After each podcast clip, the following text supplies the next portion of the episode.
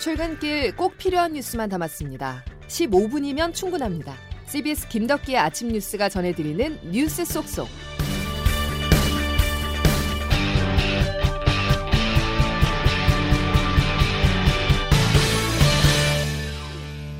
여러분 안녕하십니까? 11월 16일 김덕기 아침 뉴스입니다. 가까워질 수도 멀어질 수도 없는 한국과 중국이 2년 11개월 만에 만났습니다. 25분간 윤석열 대통령과 시진핑 주석은 서로의 입장을 교환했는데요. 시각차는 확연했습니다. 정상회담 이후 양국에서 나온 발표 자료의 차이점 먼저 짚어보겠습니다. 베이징에서 안성용 특파원입니다. 대통령실은 어제 한중 정상회담 전체 시간이 25분이었다고 밝혔습니다.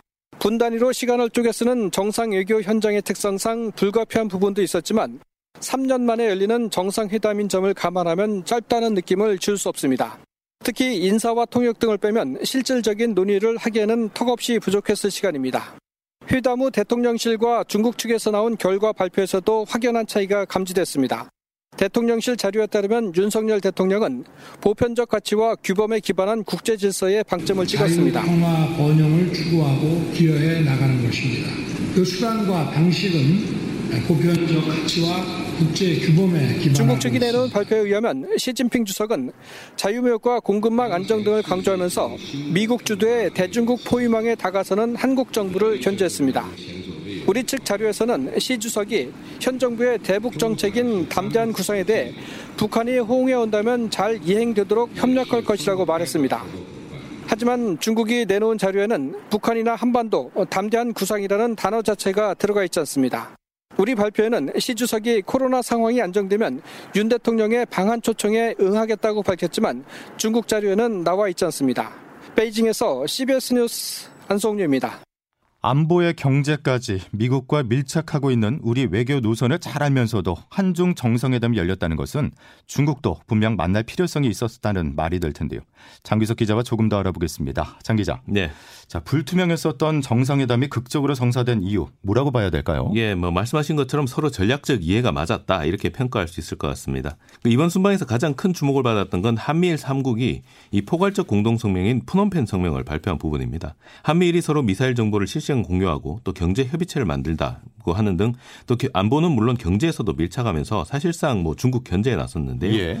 우리나라 입장에서는 뭐 미국과 발을 더 많이 맞추게 됐지만 또 교육 1위 국가이자 북핵 문제에서 큰 지분을 갖고 있는 중국을 의식하지 않을 수는 없습니다. 예. 중국도 마찬가지로 동북아에서 한미일이 서로 더 밀착하는 모습을 보이는 데 대해서 아, 두고만 볼 수는 없다. 이 사이를 좀 떨어뜨려 놔야겠다. 이런 판단을 한 걸로 보입니다. 예.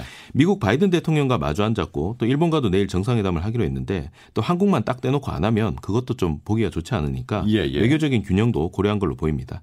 하지만 그 정상회담에 할애한 시간은 25분 정도로 매우 짧아서요. 밀도 있는 회담보다는 외교적인 좀 제스처에 가까웠다 이렇게 볼 수 있을 것 같습니다. 하지만 그 외교 무대 특히 정상 외교에서는 이런 외교적 의뢰 매우 중요한 메시지를 갖고 있는데 그렇죠. 예. 앞서 그 안성영 베이징 특파원이 전한 대로 서로 입장차만 확인했고 또 이런 입장차를 좁힐 시간은 매우 부족했습니다. 대신에 그 한중 고위급 대화를 복원하기로 했고 또 정부 당국자와 민간 전문가들이 같이 모이는 1.5 트랙 회의도 하자 이렇게 합의했기 때문에 입장차를 좁힐 계기는 만들었다 이렇게 보여집니다. 예, 분위기는 조성됐다. 이렇게 전해 주셨는데 네. 그 이번 동남아 순방 평가한다면 어떻습니까? 뭐 무엇보다 미국, 일본, 중국 이 세 정상과 모두 정상회담을 소화했다 하는 점이 가장 큰 성과일 것 같습니다. 특히 한미일은 이 북핵 이슈뿐만 아니라 안보, 경제, 기후 변화 등 전방위로 협력하기로 하면서 더욱 밀착했고요. 미국과 발맞춰가면서 일본과도 관계를 개선하는 한편으로 중국과는 좀 거리를 두는 모습 확실히 보여줬습니다. 예. 다만 한중 정상회담을 끝내고 윤석열 대통령이 귀국하면서 이 페이스북에 어, 순방 성과를 자평하면서 이제 글을 올렸는데 이 내용이 좀 주목됩니다. 예. 내용을 보면요. 동아시아와 국제사회의 자유, 평화, 번영을 증진하기 위해서는 중국의 역할이 매우 중요하다.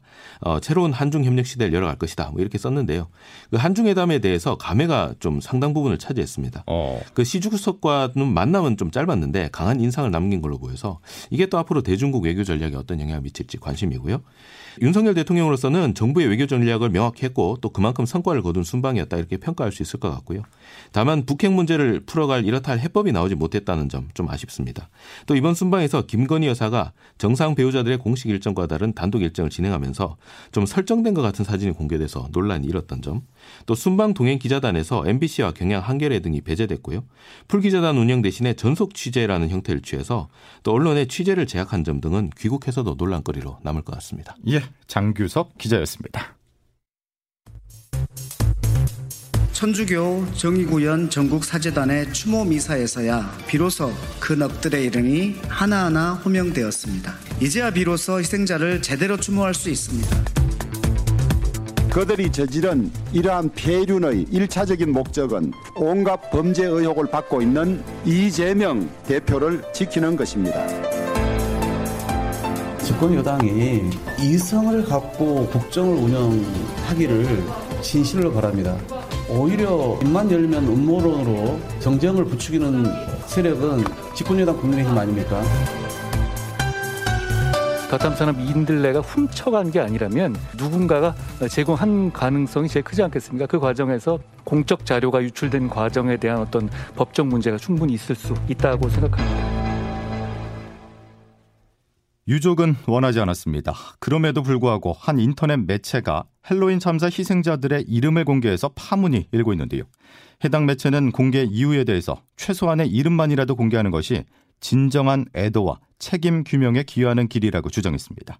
이에 대한 비판, 고발이 줄을 잇고 있습니다. 조태임 기자가 보도합니다.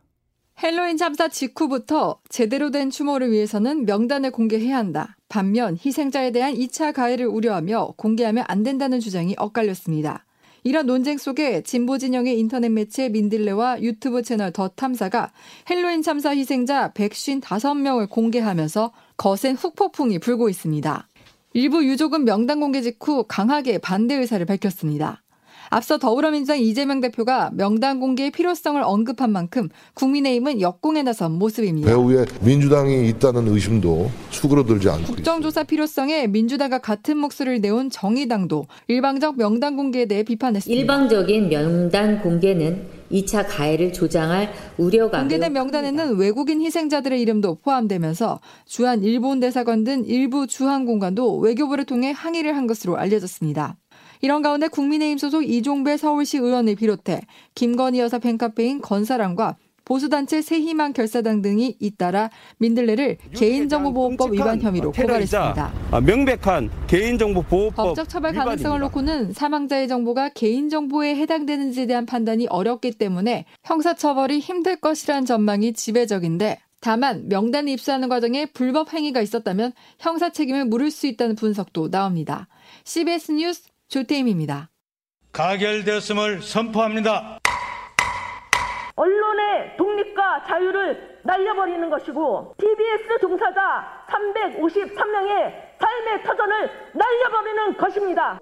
TBS가 존폐 위기에 처했습니다. 국민의힘 서울시 의원 전원이 발의한 TBS 지원 중단 조례안이 서울시 의회 본회의를 통과했는데요. 국민의힘은 김어준의 뉴스공장을 비롯해 TBS의 상당수 프로그램들이 편향적이라면서 이번 조례안 통과의 정당성을 강조했지만 민주당과 TBS 노조는 민주주의 퇴보이자 언론 탄압이라면서 강하게 반발하고 있습니다. TBS는 한 해 예산 500억 원 중에 70% 이상을 서울시 출연금에 의존해 오고 있는데요. 조례가 최종적으로 시행된다면 2024년 1월 1일부터 TBS의 지원이 전면 중단됩니다. 이런 가운데 이강택 TBS 대표는 건강상의 이유로 사표를 제출한 상태입니다. 검찰이 이재명 민주당 대표의 최측근 정진상 정무조정실장을 불러서 14시간가량 조사했습니다. 김용 민주연구원 부원장에 이어서 이 대표의 최측근에 대한 수사가 빠르게 진행되고 있는데요. 검찰이 정 실장에 대한 구속영장을 청구할지 주목됩니다. 보도에 김태현 기자입니다. 정진상 실장은 어제 오전 10시쯤 피의자 신분으로 서울중앙지검에 비공개 출석했습니다. 검찰 조사는 밤 11시를 넘겨 무려 13시간에 걸친 마라톤 조사 끝에 마무리됐습니다. 정 실장의 혐의는 크게 네 가지입니다. 우선 유동규 전 본부장 등 대장동 일당에게 2013년부터 지난해까지 총 1억 4천만 원을 받았다는 뇌물 혐의가 있습니다. 또 개발 정보를 업자들에게 흘려주거나 특혜를 주는 대가로 김만배 씨의 개발이익 일부인 428억 원을 김용 민주연구원 부원장 등과 나눠 갖기로 했다는 혐의도 받습니다. 압수수색을 앞둔 유동규 전 본부장에게 휴대전화를 버리라고 지시한 증거인멸 교사 혐의도 적용됐습니다. 검찰은 밤늦게까지 이어진 조사에서 단순 범행 사실 관계뿐 아니라 이재명 대표와의 관련성도 캐물은 것으로 전해집니다. 이미 검찰은 압수수색 영장에 두 사람을 정치적 공동체라고 표현하면서 향후 수사가 이 대표를 향해 뻗어갈 가능성을 열어두기도 했습니다. 민주당은 검찰이 뚜렷한 물적 증거 없이 조작 수사를 강행한다고 반발하고 있는데 검찰은 이를 거대 정당의 수사팀 흔들기라고 비판하면서 충분한 물적 증거를 확보했다며 혐의 입증에 자신감을 보였습니다. 검찰은 조만간 정 실장을 추가로 소환할지 여부 등을 결정한 뒤 구속 영장 청구 등 신병 확보도 검토할 전망입니다. CBS 뉴스 김태현입니다.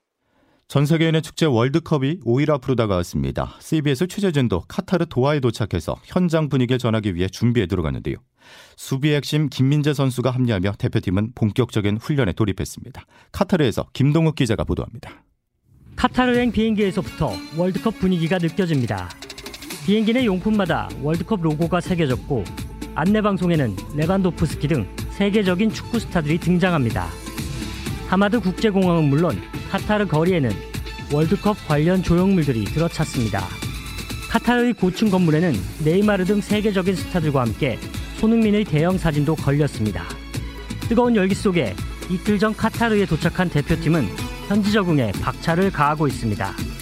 뒤늦게 합류한 김민재도 회복 훈련을 거쳐 곧 정상적인 훈련을 소화할 예정입니다.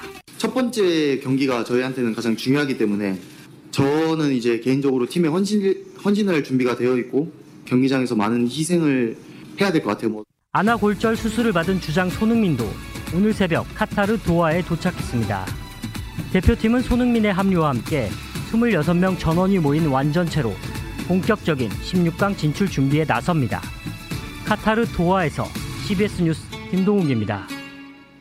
인판티노 국제축구연맹 피파 회장이 월드컵 기간 동안 러시아와 우크라이나 전쟁에 휴전을 요청했습니다.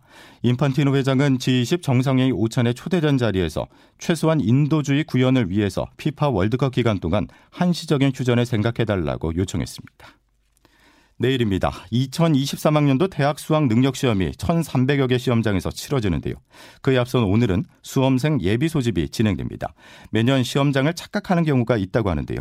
꼭 예비 소집에 참여하시기 바랍니다. 박종환 기자입니다. 수험생은 예비 소집에 반드시 참석해 수험표를 지급받고 본인이 응시할 시험장을 사전에 확인해야 합니다. 다만 올해도 3년째 코로나19 수능으로 치러지면서 예비 소집 때 시험장 건물 안으로는 들어갈 수 없습니다. 특히 수능 하루 전인 오늘 발열 등 코로나19 의심 증상이 있을 경우 유전자 증폭 검사가 아닌 신속 항원 검사를 받아야 합니다.